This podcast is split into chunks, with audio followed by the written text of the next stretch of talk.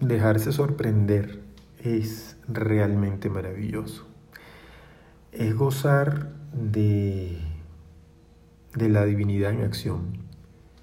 Y cuando hablo de divinidad es porque es tan sublime la fuente, es tan alto, es tan real, que cuando uno piensa que ya las cosas no tienen salida, cuando tú consideras tal vez de que no hay cómo remediar lo que ha sucedido, cuando te sientes que quieres tener paz y no sabes de dónde sacarla, es cuando tú conectas con el universo, 100%.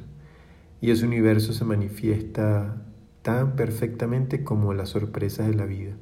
Cuando una llamada, una persona, un sí, eh, sencillamente un saber esperar, una comprensión eh, inesperada de alguien el cual tú también necesitabas recibir esa gran noticia, al final te das cuenta que esa gran sorpresa es la bendición, esa bendición que tu alma atrae y fundamentalmente que te da paz instantáneamente.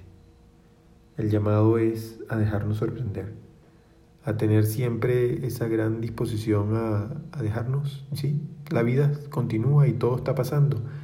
Y es así como Así como este libro, hay frases que te llegan a tu alma y por eso es un libro para el alma, no solamente para la mente, también involucramos al cuerpo, por supuesto. Ahora, lo interesante es que te deja sorprender porque todo llega a ti y esa es la magia.